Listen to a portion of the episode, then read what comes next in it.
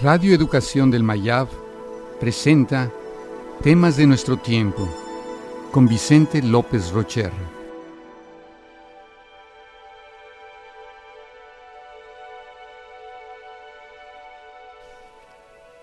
La vida. Sobre el origen de la vida hay cosas que sabemos, cosas que no sabemos y cosas que no sabemos que no sabemos apareció en nuestro planeta hace 4 mil millones de años, pero no sabemos cómo empezó. Sabemos que tardó 3.500 millones de años en saltar de formas unicelulares a multicelulares.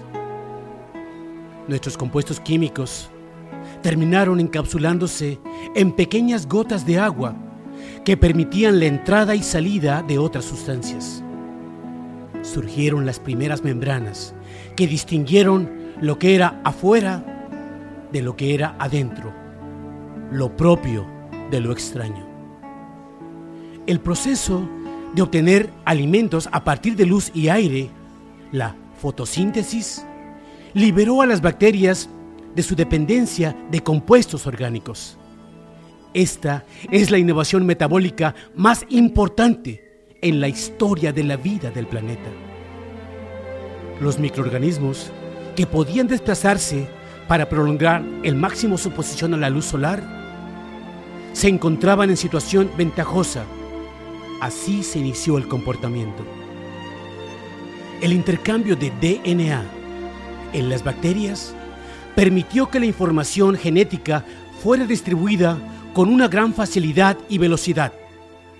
Fue el surgimiento del sexo, el intercambio y mezcla de material genético. Los organismos se originaron a partir de células sin núcleo que consiguieron juntos una victoria en la cooperación a favor de la convivencia. El individualismo no tiene lugar en este despliegue evolutivo. Las especies que se adaptaron a la vida terrestre se llevaron con ellas en su interior su medio ambiente.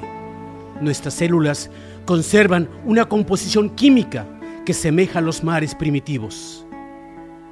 Ningún animal ha llegado a abandonar completamente el mundo acuático.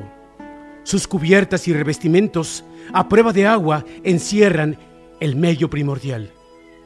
No importa lo alta y seca que sea la cima de la montaña o los profundos problemas que llegamos a confrontar, sudamos y lloramos básicamente agua de mar.